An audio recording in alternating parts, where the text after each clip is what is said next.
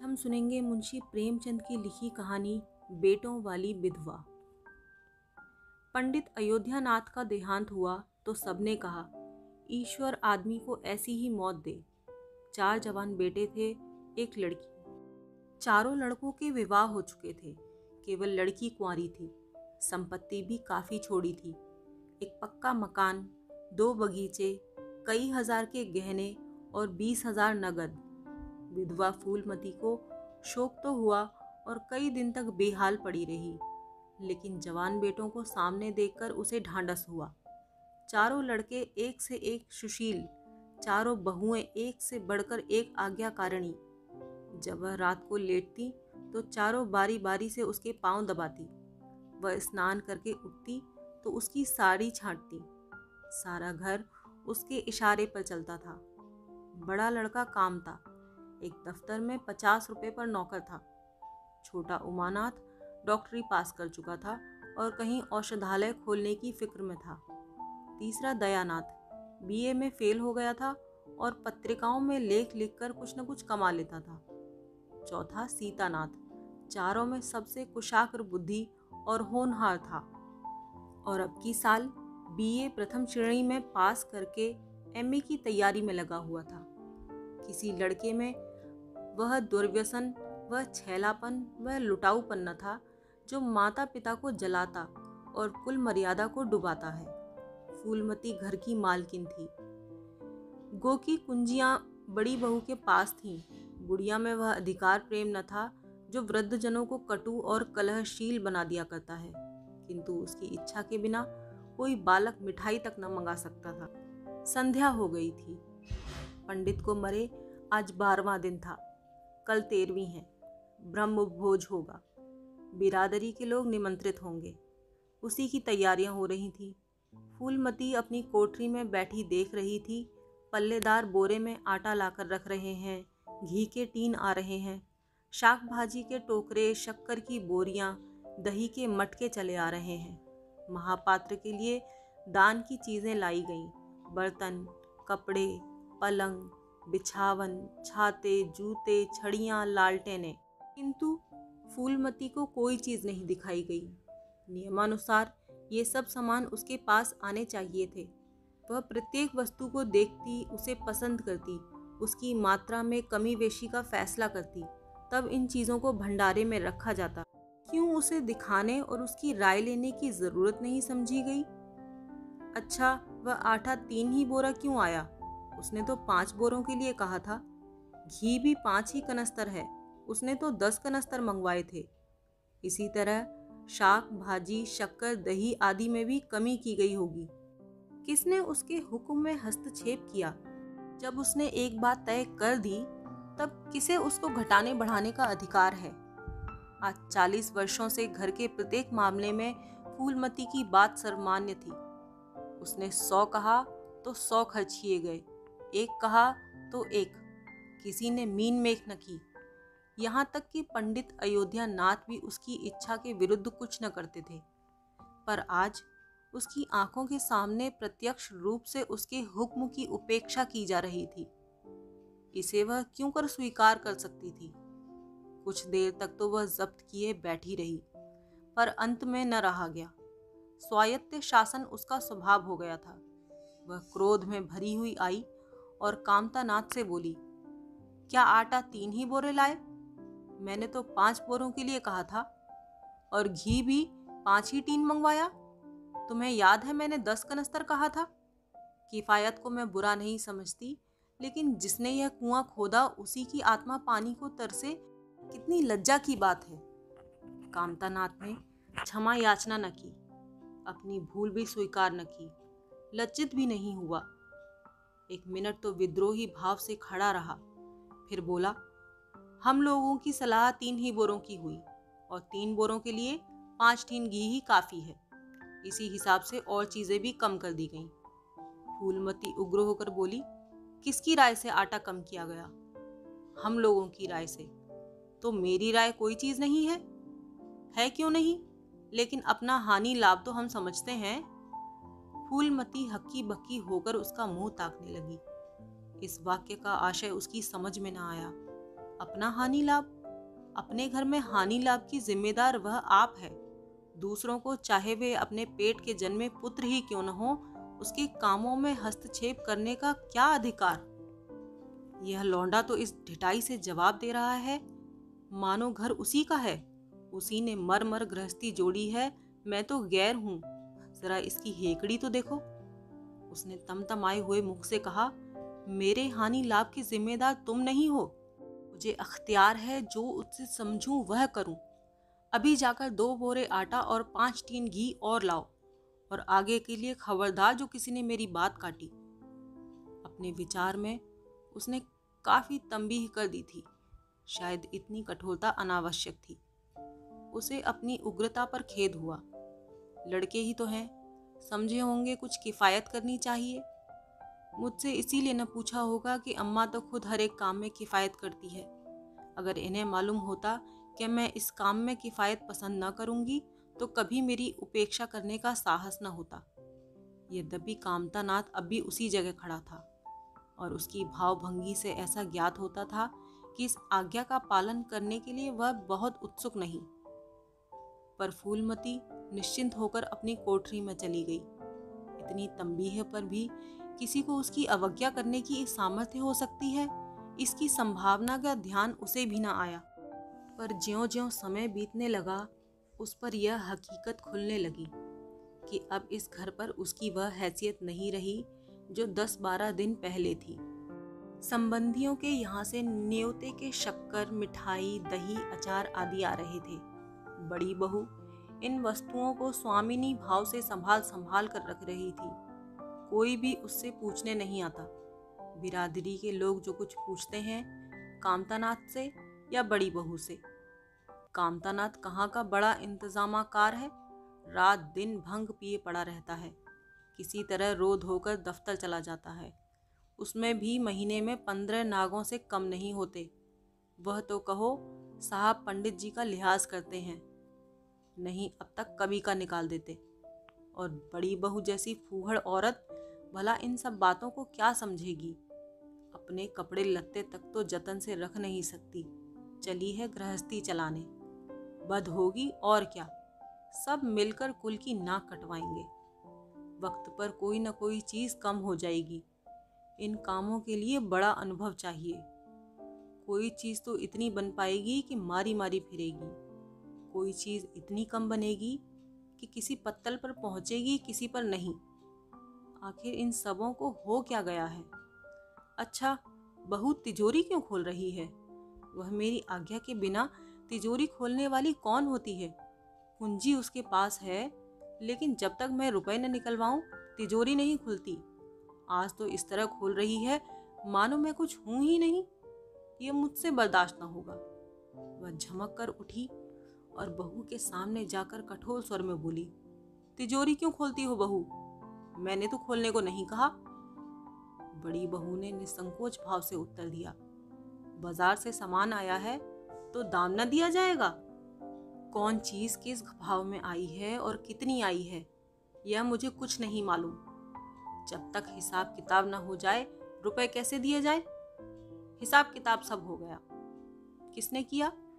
अब मैं क्या जानू किसने किया? जाकर मर्दों से पूछो। मुझे हुक्म मिला, रुपए लाकर दे दो। रुपए लिए जाती हूँ।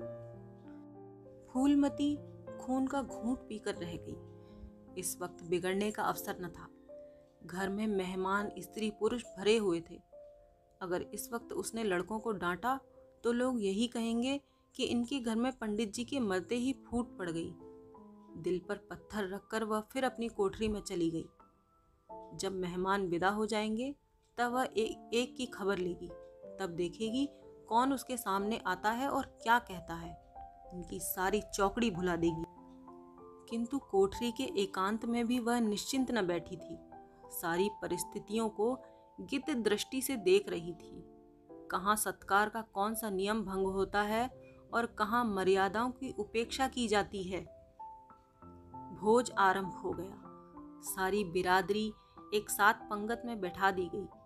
आँगन में मुश्किल से 200 आदमी बैठ सकते थे। ये 500 आदमी इतनी सी जगह में कैसे बैठ जाएँगे?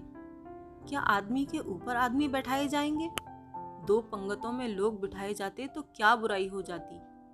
यही तो होता कि बारह बजे की जगह भोज दो बजे समाप्त होता। मगर यहाँ तो सबको सोने की जल्दी पड़ी हुई है। किसी तरह यह बला सिल से टले और चैन से सोएँ। लोग कितने सटकर बैठे हुए हैं कि किसी को हिलने की भी जगह नहीं। पत्तल एक के ऊपर एक रखे हुए हैं। पूरियाँ ठंडी हो गईं। लोग गरम गरम मांग रहे हैं। मैदे की पूरियाँ ठंडी होकर चिमड़ी हो जाती हैं। इन्हें कौन खाएगा? रसोइये को कड़ाव से न जाने क्यों उठा दिया? यही सब बातें नाक कटाने की हैं। सहसा शोर मचा। तरकारियों में नमक नहीं। बड़ी बहू जल्दी जल्दी नमक पीसने लगी।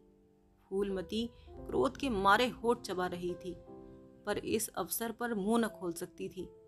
नमक पिसा और पत्तलों पर डाला गया।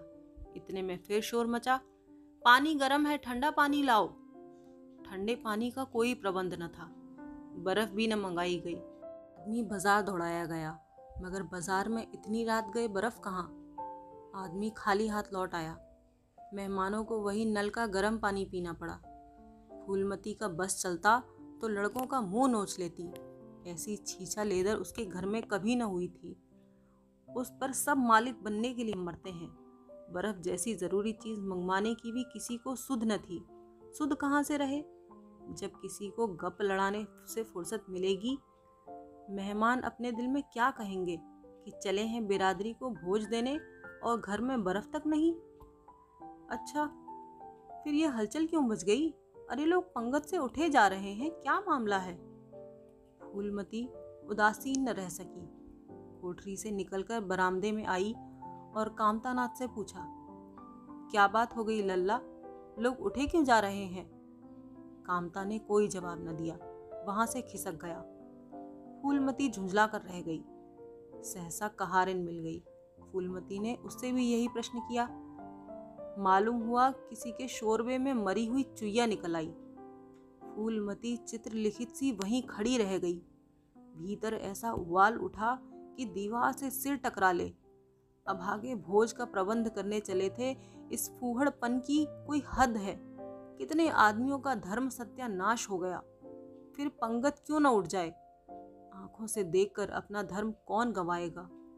हाँ सारा किया धरा मिट्टी में मिल गया, सैकड़ों रुपए पर पानी फिर गया, बदनामी हुई वह अलग। मेहमान उठ चुके थे। पत्तलों पर खाना ज्यों का त्यों पड़ा हुआ था। चारों लड़के आँगन में लज्जित खड़े थे। एक दूसरे को इल्ज़ाम दे रहे थे। बड़ी बहू अपनी देवरानियों पर बिगड़ रही थी।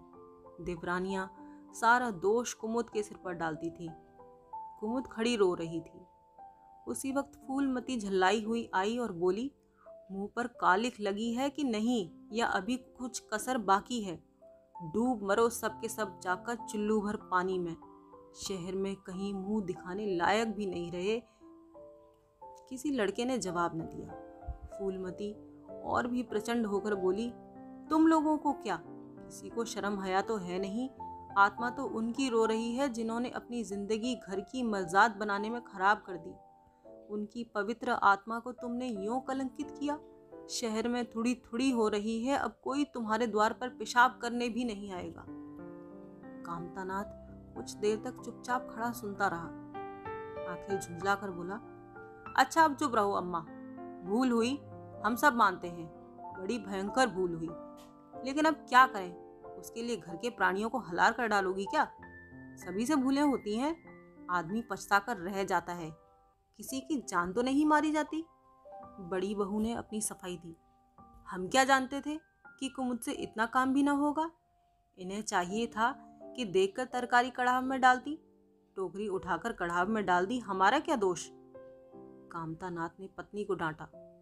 इसमें न कुमुद का कसूर है, न तुम्हारा, न मेरा। संयोग की बात है। बदनामी भाग में लिखी थी। वह हुई। इतने बड़े भोज में एक एक मुट्ठी तरकारी कड़ाह में नहीं डाली जाती। टोकरे के टोकरे उड़ेल दिए जाते हैं। कभी कभी ऐसी दुर्घटना होती है, पर इसमें कैसी जगह साई और कैसी नाक कटाई? तुम खाम खान जले पर निमक छिड़कती हो। फूलमती ने दांत पीस कर कहा, शर्माते तो हो नहीं, उल्टे बेहयाई की बातें करते हो? कामता नाथ ने निसंकोच होकर कहा, शर्माऊं क्यों? किसी की चोरी की है चीनी में चींटे और आटे में घुन। यह नहीं देखे जाते। पहले हमारी निगाह न पड़ी, बस यही बात बिगड़ गई। नहीं चुपके से चुईया निकालकर फेंक देते, किसी को खबर भी न होती। फूलमती ने चकित होकर कहा, क्या कहता है? मरी हुई चुईया खिलाकर सबका धर्म बिगाड़ देता? कांता हंसकर बोला, क्या पुराने जमाने की बातें करती हो अम्मा? इन बातों में धर्म नहीं जाता। ये धर्मात्मा लोग जो पत्तल पर से उठ गए हैं इनमें से कौन है जो भेड़ बकरी का मांस न खाता हो? तालाब के कछुए और घोंगे तक तो किसी से बचते नहीं। जरा सी चुईया में क्या रखा था? फूलमती को ऐसा प्रतीत हुआ कि अब प्रलय आने में बहुत देर नहीं है। जब पढ़े लिखे आदमियों के मन में ऐसे अधार्मिक भाव आने लगे तो फिर धर्म की भगवान ही रक्षा करे। अपना सा मुँह लेकर चली गई। दो महीने गुजर गए। रात का समय है। चारों भाई दिन के काम से छुट्टी पाकर कमरे में बैठे गपशप कर रहे हैं। बड़ी बहू भी षड्यंत्र में शरीक है। कुमुद के विवाह का प्रश्न छिड़ा हुआ है। कामता नाथ ने मसनत पर टेक लगाते हुए कहा, दादा की बात दादा के साथ गई। पंडित विद्वान भी हैं और कुलीन भी होंगे। लेकिन जो आदमी अपनी विद्या और कुलीनता को रुपयों में बेचे वह नीच है। ऐसे नीच आदमी के लड़के से हम कुमुद का विवाह सैंत में भी न करेंगे। पाँच हज़ार तो दूर की बात है। उसे बताओ धता और किसी दूसरे वर्ग की तलाश करो। हमारे पास कुल बीस हज़ार ही तो हैं। एक एक के हिस्से में पाँच पाँच हज़ार आते हैं। पाँच हज़ार दहेज में दे दें और पाँच हज़ार नेक न्यौछावर बाजे गाजे में उड़ा दें तो फिर हमारी बधिया ही बैठ जाएगी। उमानाथ बोले मुझे अपना औषधालय खोलने के लिए कम से कम पाँच हज़ार की ज़रूरत है।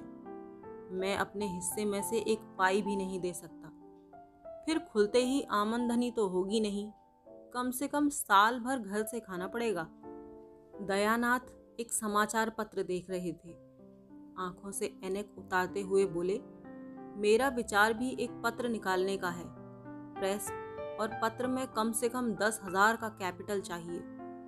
पाँच हज़ार मेरे रहेंगे तो कोई ना कोई साझेदार भी मिल जाएगा। पत्रों में लेख लिखकर मेरा निर्वाह नहीं हो सकता।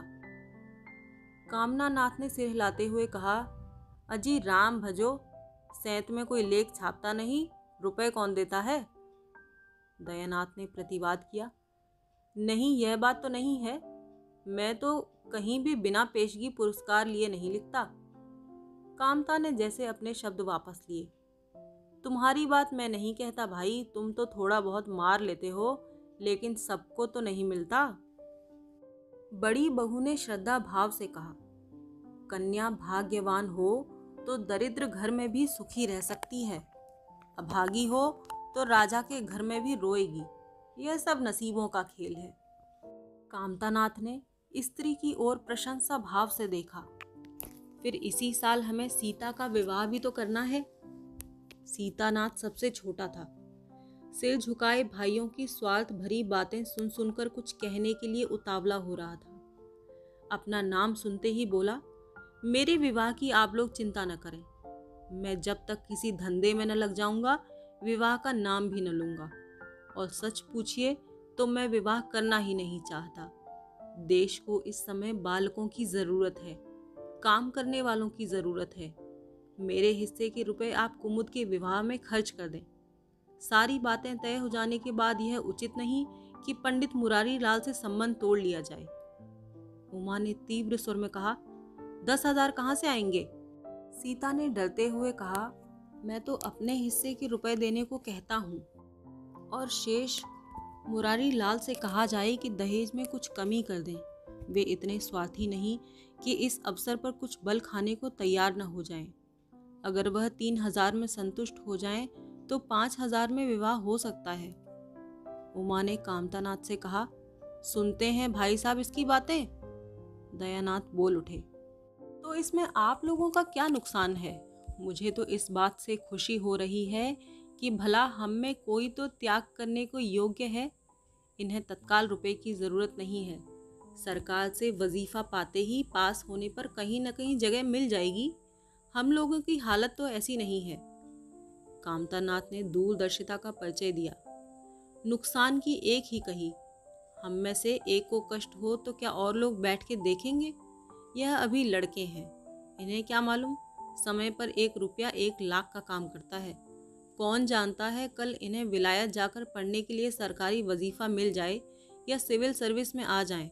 उस वक्त सफ़र की तैयारियों में चार पाँच हज़ार लग जाएँगे। तब किसके सामने हाथ फैलाते फिरेंगे? मैं यह नहीं चाहता कि दहेज के पीछे इनकी ज़िंदगी नष्ट हो जाए। इस तर्क ने सीतानाथ को भी तोड़ लिया। सकुचाता हुआ बोला हाँ यदि ऐसा हुआ तो बेशक मुझे रुपए की ज़रूरत होगी। क्या ऐसा होना असंभव है? असंभव तो मैं नहीं समझता, लेकिन कठिन अवश्य है। वजीफ़े उन्हें मिलते हैं जिनके पास सिफारिशें होती हैं। मुझे कौन पूछता है? कभी कभी सिफारिशें भी धरी रह जाती हैं और बिना सिफारिश वाले बाजी मार ले जाते हैं। तो आप जैसा उचित समझें करें। मुझे यहाँ तक मंजूर है कि चाहे मैं विलायत न जाऊँ, पर कुमुद अच्छे घर जाए। कामतानाथ ने निष्ठा भाव से कहा अच्छा घर दहेज देने से नहीं मिलता भैया। जैसा तुम्हारी भाभी ने कहा, यह सब नसीबों का खेल है। मैं तो चाहता हूँ कि मुरारी लाल को जवाब दे दिया जाए और कोई ऐसा घर खोजा जाए जो थोड़े में राज़ी हो जाए। इस विवाह में एक हज़ार से ज़्यादा नहीं खर्च कर सकते। पंडित दीनदयाल कैसे हैं? उमा ने प्रसन्न होकर कहा, बहुत अच्छे। एम ए, बी ए न सही, यजमानों से अच्छी आमंदनी है।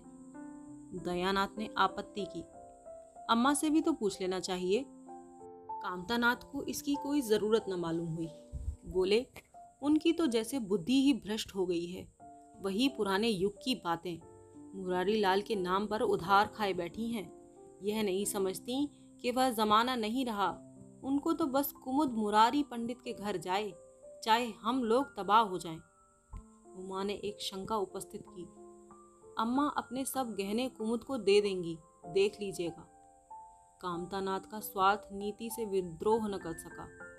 बोले, गहनों पर उनका पूरा अधिकार है, यह उनका स्त्री धन है, जिसे चाहे दे सकती हैं। उमा ने कहा, स्त्री धन है तो क्या वह उसे लुटा देंगी?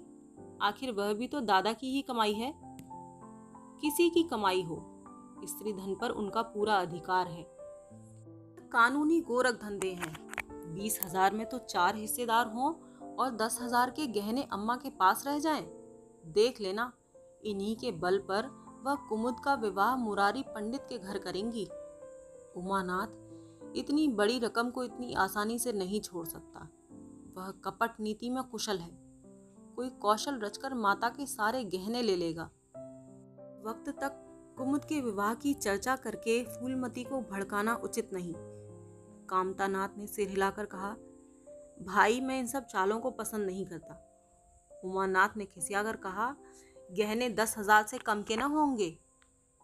कामता अविचलित स्वर में बोले, कितने के ही हो? मैं अनिति में हाथ नहीं डालना चाहता। तो आप अलग बैठिए। हाँ बीच में भांजी ना मारिएगा। मैं अलग रहूँगा। और तुम, सीता, अलग रहूँगा। लेकिन जब दयानाथ से यही प्रश्न पूछा गया तो वह उमानाथ से सहयोग करने को तैयार हो गया। दस हज़ार में ढाई हज़ार तो उसके होंगे। इतनी बड़ी रकम के लिए यदि कुछ कौशल भी करना पड़े तो क्षम्य है। फूलमती रात को भोजन करके लेटी ही थी कि उमा और दया उसके पास जाकर बैठ गए। दोनों ऐसा मुँह बनाए हुए थे, मानो कोई भारी विपत्ति आ पड़ी है। फूलमती ने शशंक होकर पूछा, तुम दोनों घबराए हुए मालूम होते हो? उमा ने सिर खुजाते हुए कहा, समाचार पत्रों में लेख लिखना बड़े जोखिम का काम है, अम्मा। कितना ही बचकर लिखो, लेकिन कहीं न कहीं पकड़ हो ही जाती है। दयानाथ ने एक लेख लिखा था, उस पर पाँच हज़ार की जमानत मांगी गई है। अगर कल तक जमा न कर दी गई तो गिरफ़्तार हो जाएँगे और दस साल की सजा ठुक जाएगी।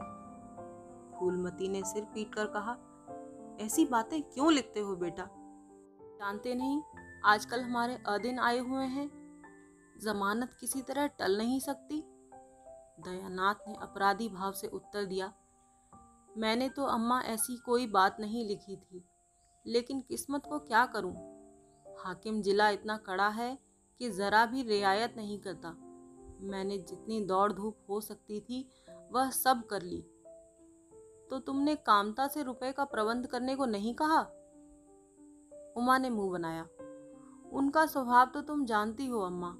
उन्हें रुपए प्राणों से प्यारे हैं। इन्हें चाहे काला पानी ही हो जाए पर वह एक पाई न देंगे। दयानाथ ने समर्थन किया। मैंने तो उनसे इसका ज़िक्र भी नहीं किया। फूलमती ने चारपाई से उठते हुए कहा, चलो मैं कहती हूँ, देगा कैसे नहीं? रुपए इसी दिन के लिए होते हैं कि गाड़ कर रखने के लिए। उमानाथ ने माता को रोक कर कहा, नहीं अम्मा, उनसे कुछ ना कहो। रुपए तो न देंगे, उल्टे और हाय हाय मचाएँगे। उनको अपनी नौकरी की खैरियत मनानी है। इन्हें घर में भी न रहने देंगे। अफसरों में जाकर खबर दे दें तो आश्चर्य नहीं। फूलमती ने लाचार होकर कहा तो फिर जमानत का क्या प्रबंध करोगे? मेरे पास तो कुछ भी नहीं है। हाँ मेरे गहने हैं, इन्हें ले जाओ। कहीं गिरवी रखकर जमानत दे दो। और आज से कान पकड़ो कि किसी पत्र में एक शब्द भी न लिखोगे। दयानाथ कानों पर हाथ रखकर बोला यह तो नहीं हो सकता अम्मा कि तुम्हारे जेवर लेकर मैं अपनी जान बचाऊं। दस पाँच साल की कैद ही तो होगी, झेल लूँगा। यहीं बैठा बैठा क्या कर रहा हूँ? फूलमती छाती पीटते हुए बोली, कैसी बातें मुँह से निकालते हो बेटा? मेरे जीते जी तुम्हें कौन गिरफ़्तार कर सकता है? उसका मुँह झुलस दूँगी। गहने इसी दिन के लिए हैं या और किसी दिन के लिए? जब तुम ही न रहोगे तो गहने लेकर क्या आग में झोंकूँगी? उसने पिटारी लाकर उनके सामने रख दी। दया ने उमा की ओर जैसे फरियाद की आँखों से देखा और बोला, आपकी क्या राय है भाई साहब? इसी मारे मैं कहता था, अम्मा को बताने की ज़रूरत नहीं। जेल ही तो हो जाएगी, और क्या होता? उमा ने जैसे सिफारिश करते हुए कहा, यह कैसे हो सकता है कि इतनी बड़ी वारदात हो जाती और अम्मा को खबर न होती? मुझसे यह नहीं हो सकता। कर पेट में डाल लेता। मगर अब करना क्या चाहिए, यह मैं खुद निर्णय नहीं कर सकता। न तो यही अच्छा लगता है कि तुम जेल जाओ, और न यह अच्छा लगता है कि अम्मा के गहने गिरवी रखे जाएँ। फूलमती ने व्यथित कंठ से कहा, क्या तुम समझते हो मुझे गहने तुमसे ज़्यादा प्यारे हैं? मैं तो प्राण तक तुम्हारे ऊपर न्यौछावर कर दूँ, गहनों की बिसात ही क्या है? दया ने दृढ़ता से कहा, अम्मा, तुम्हारे गहने तो न लूँगा चाहे मुझ पर कुछ ही क्यों ना आ पड़े। जब आज तक तुम्हारी सेवा तो कुछ कर न सका तो किस मुँह से तुम्हारे गहने उठाकर ले जाऊँ? मुझ जैसे कपूत को तो तुम्हारी कोख से जन्म ही न लेना चाहिए था। सदा तुम्हें कष्ट ही देता रहा।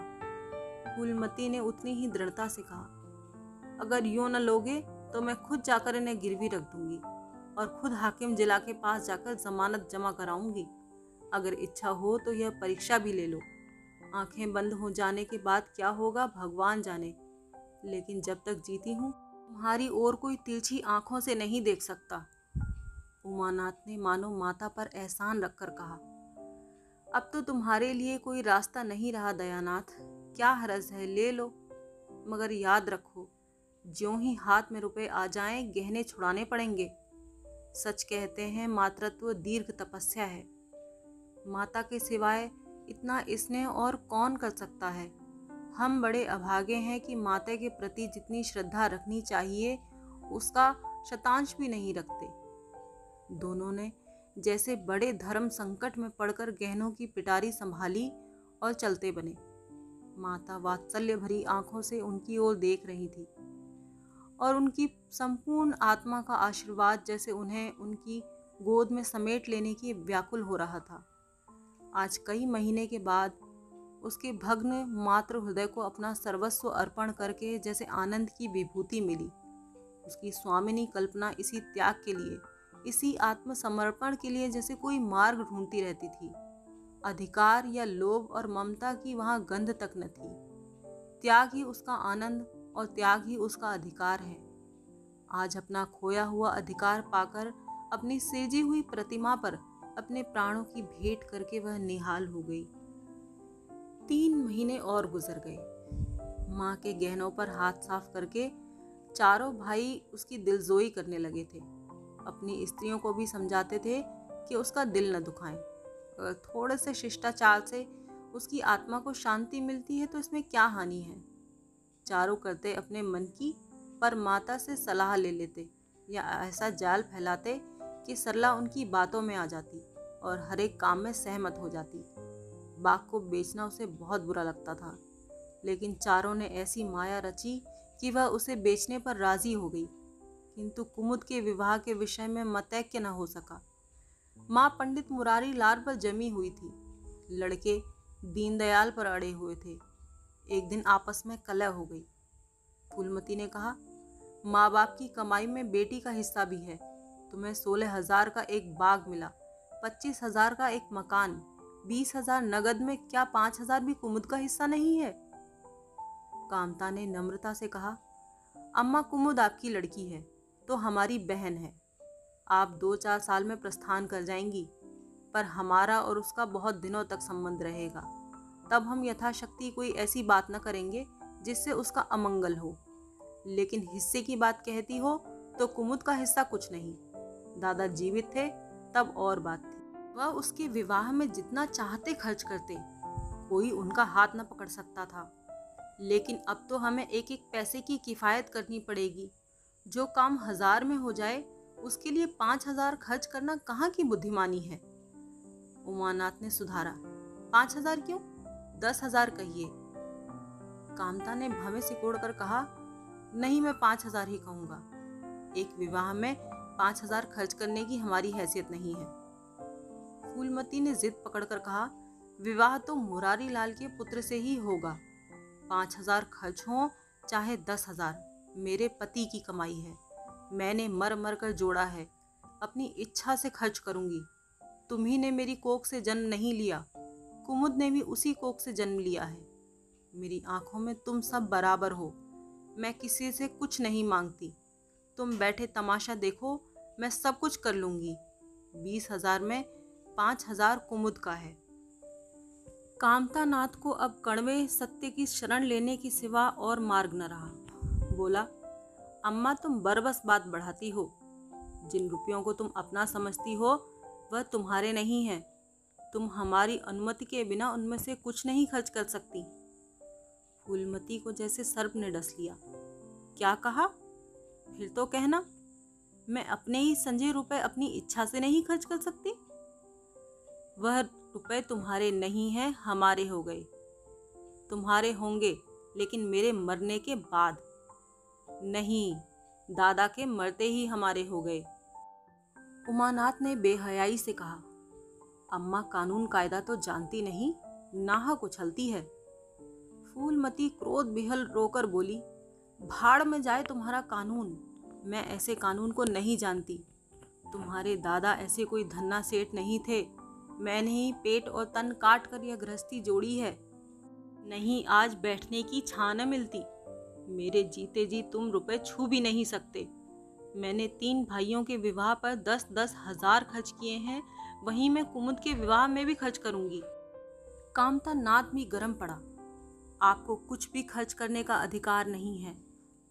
उमानाथ ने बड़े भाई को डांटा। आप खाम खा अम्मा के मुँह लगते हैं, भाई साहब। मुरारी लाल को पत्र लिख दीजिए कि तुम्हारे यहाँ कुमुद का विवाह न होगा। बस छुट्टी हुई। कायदा कानून तो जानती नहीं, व्यर्थ की बहस करती हैं। फूलमती ने संयमित स्वर में कहा अच्छा क्या कानून है? जरा मैं भी सुनूं? उमा ने निरी भाव से कहा, कानून यही है कि बाप के मरने के बाद जायदाद बेटों की हो जाती है। माँ का हक केवल रोटी कपड़े का है। फूलमती ने तड़प कर पूछा, किसने यह कानून बनाया है? उमा शांत स्थिर स्वर में बोला, हमारे ऋषियों ने, महाराज मनु ने, और किसने? फूलमती एक क्षण अवाक रहकर आहत कंठ से बोली तो इस घर में मैं तुम्हारे टुकड़ों पर पड़ी हुई हूँ? उमानाथ ने न्यायाधीश की निर्ममता से कहा, तुम जैसा समझो। फूलमती की संपूर्ण आत्मा मानो इस व्रजपात से चीतकार करने लगी। उसके मुख से जलती हुई चिंगारियों की भांति यह शब्द निकल पड़े। मैंने यह घर बनवाया, मैंने संपत्ति जोड़ी, मैंने तुम्हें जन्म दिया, पाला, और आज मैं इस घर में गैर हूँ? मनु का यही कानून है? और तुम उसी कानून पर चलना चाहते हो? अच्छी बात है। अपना घर द्वार लो। मुझे तुम्हारी आश्रिता बनकर रहना स्वीकार नहीं। इससे कहीं अच्छा है कि मैं मर जाऊँ। बाहर अंधेर, मैंने पेड़ लगाया और मैं ही उसकी छाव में खड़ी नहीं हो सकती। अगर यही कानून है तो इसमें आग लग जाए। चारों युवकों पर माता के इस क्रोध और आतंक का कोई असर न हुआ। कानून का फौलादी कवच उनकी रक्षा कर रहा था। इस कांटों का उन पर क्या असर हो सकता था? जरा देर में फूलमती उठकर चली गई। आज जीवन में पहली बार उसका वात्सल्य, मग्न, मातृत्व, अभिशाप बनकर उसे धिक्कारने लगा। जिस मातृत्व को उसने अपने जीवन की विभूति समझा था, जिसके चरणों पर वह सदैव अपनी समस्त अभिलाषाओं और कामनाओं को अर्पित करके अपने को धन्य मानती थी, वही मातृत्व आज उसे अग्निकुंड सा जान पड़ा, जिसमें उसका जीवन जलकर भस्म हो गया। संध्या हो गई थी। द्वार पर नीम का वृक्ष से झुकाए निस्तब्ध खड़ा था। मानो संसार की गति पर शुद्ध हो रहा हो। अस्ताचल की ओर प्रकाश और जीवन का देवता, फूलमती के मातृत्व की ही भांति अपनी चिता में जल रहा था। फूलमती अपने कमरे में जाकर लेटी तो उसे मालूम हुआ उसकी कमर टूट गई है। पति के मरते ही अपने पेट के लड़के उसके शत्रु हो जाएँगे उसको स्वप्न में भी अनुमान न था। जिन लड़कों को उसने अपना हृदय रक्त पिला पिला कर पाला, वही आज उसके हृदय पर यूँ आघात कर रहे हैं। अब वह घर उसे कांटों की सेज हो रहा था। जहाँ उसकी कुछ कद्र नहीं, कुछ गिनती नहीं, वहाँ अनाथों की भांति पड़ी रोटियाँ खाए, यह उसकी अभिमानी प्रकृति के लिए असहाय था। पर उपाय ही क्या था?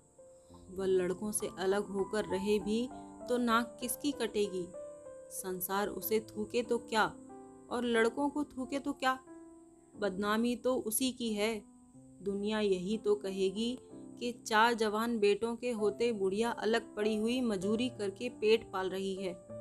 जिन्हें उसने हमेशा नीच समझा, वही उस पर हंसेंगे। नहीं, वह अपमान इस अनादर से कहीं ज़्यादा हृदय विदारक था। अब अपना और घर का पर्दा ढका रहने में ही कुशल है। हाँ अब उसे अपने को नई परिस्थितियों के अनुकूल बनाना पड़ेगा। समय बदल गया है। अब तक स्वामिनी बनकर रही, अब लौंडी बनकर रहना पड़ेगा। ईश्वर की यही इच्छा है। अपने बेटों की बातें और लातें, गैरों की बातें और लातों की अपेक्षा फिर भी गनीमत है। वह बड़ी देर तक मुँह ढांपे अपनी दशा पर रोती रही। सारी रात इसी आत्मवेदना में कट गई। शरद का प्रभाव डरता डरता ऊषा की गोद से निकला। जैसे कोई कैदी छिपकर जेल से भाग आया हो। फूलमती अपने नियम के विरुद्ध आज तड़के ही उठी। रात भर में उसका मानसिक परिवर्तन हो चुका था। सारा घर सो रहा था और वह आँगन में झाड़ू लगा रही थी। रात भर ओस में भीगी हुई उसकी पक्की ज़मीन उसके नंगे पैरों में कांटों की तरह चुभ रही थी। पंडित जी उसे कभी इतने सवेरे उठने न देते थे। शीत उसके लिए बहुत हानिकारक था। पर अब वह दिन नहीं रहे। प्रकृति उसको भी समय के साथ बदल देने का प्रयत्न कर रही थी। झाड़ू से फुर्सत पाकर उसने आग जलाई और चावल दाल की कंकड़ियाँ चुनने लगी। कुछ देर में लड़के जागे। बहुएँ उठी। सभी ने बुढ़िया को सर्दी में सिकुड़े हुए काम करते देखा, पर किसी ने यह न कहा कि अम्मा क्यों हलकान होती हो। शायद सब के सब बुढ़िया के इस मान मर्दन पर प्रसन्न थे। आज से फूलमती का यही नियम हो गया कि जी तोड़कर घर का काम करना और अतरंग नीति से अलग रहना। उसके मुँह पर जो एक आत्म गौरव छलकता रहता था उसकी जगह अब गहरी वेदना छाई हुई नज़र आती थी। जहाँ बिजली जलती थी, वहाँ अब तेल का दिया टिमटिमा रहा था, जिसे बुझा देने के लिए हवा का एक हल्का सा झोंका काफ़ी था। मुरारी लाल को इनकारी पत्र लिखने की बात पक्की हो चुकी थी। दूसरे दिन पत्र लिख दिया गया। दीनदयाल से कुमुद का विवाह निश्चित हो गया। दीनदयाल की उम्र चालीस से कुछ अधिक थी। मर्यादा में भी वह कुछ हेटे थे, पर रोटी दाल से खुश थे। बिना किसी ठहराव के विवाह करने पर राज़ी हो गए। तिथि नियत हुई, बारात आई, विवाह हुआ और कुमुद विदा होकर अपने घर चली गई। फूलमती के दिल पर क्या गुजर रही थी इसे कौन जान सकता है, पर चारों भाई बहुत प्रसन्न थे।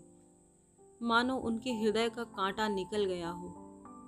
ऊँचे कुल की कन्या मुँह कैसे खोलती? भाग्य में सुख भोगना लिखा होगा, सुख भोगेगी। दुख भोगना लिखा होगा, दुख झेलेगी। हरी इच्छा बेकसों का अंतिम अविलंब है। घर वालों ने जिससे ब्याह कर दिया, उसमें हज़ार ऐब हों तो भी वह उसका उपास से उसका स्वामी है। प्रतिरोध उसकी कल्पना से परे था। फूलमती ने किसी काम में दखल न दिया। कुमुद को क्या दिया गया? मेहमानों का कैसा सत्कार किया गया? किसके यहाँ से न्योते में क्या आया? किसी बात से भी उसे सरोकार न था। उससे कोई सलाह भी ली गई तो यही कहा, बेटा, तुम लोग जो करते हो अच्छा ही करते हो, मुझसे क्या पूछते हो?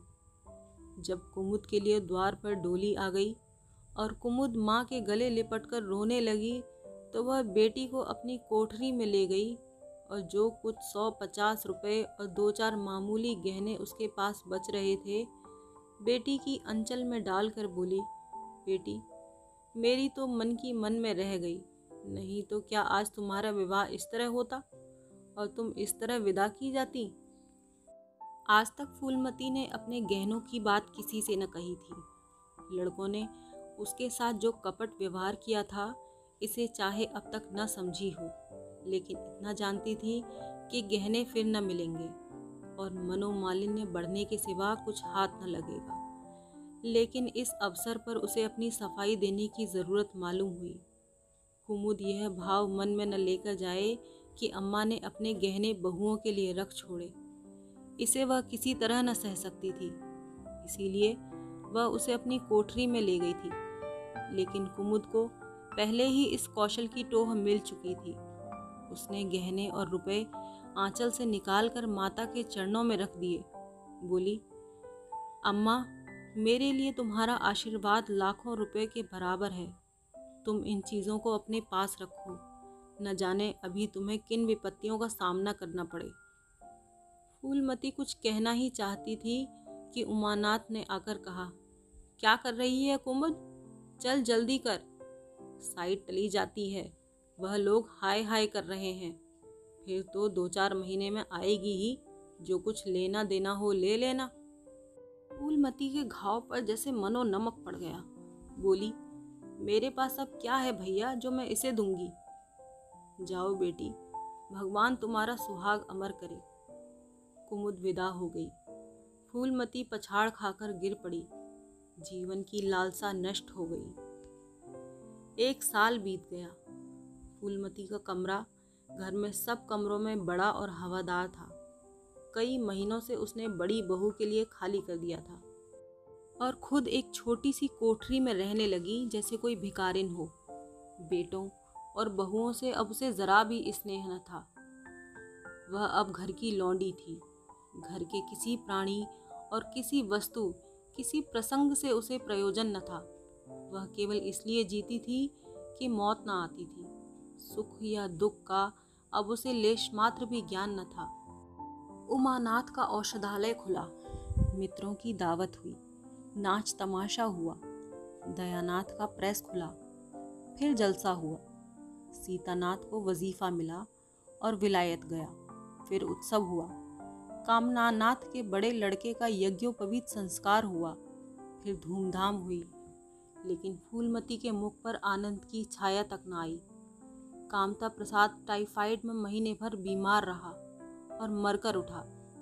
दयानाथ ने अब की अपने पत्र का प्रचार बढ़ाने के लिए वास्तव में एक आपत्तिजनक लेख लिखा और छः महीने की सज़ा पाई।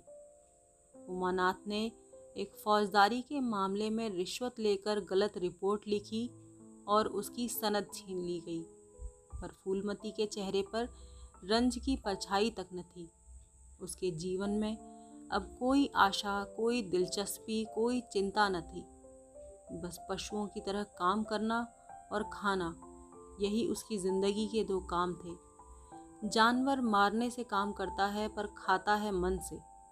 फूलमती बेकहे काम करती थी, पर खाती थी विष के कौर की तरह।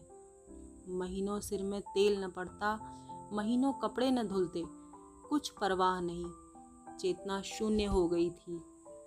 सावन की झड़ी लगी हुई थी। मलेरिया फैल रहा था। आकाश में मटियाले बादल थे। ज़मीन पर मटियाला पानी। आर्द्र वायु, शीत ज्वर और श्वास का वितरण करती फिरती थी। घर की मेहरी बीमार पड़ गई। फूलमती ने घर के सारे बर्तन मांजे।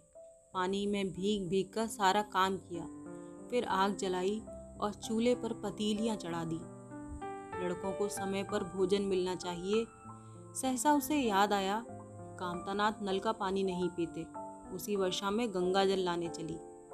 कामतानाथ ने पलंग पर लेटे लेटे कहा, रहने दो अम्मा, मैं पानी भर लाऊँगा। आज मेहरी खूब बैठ रही।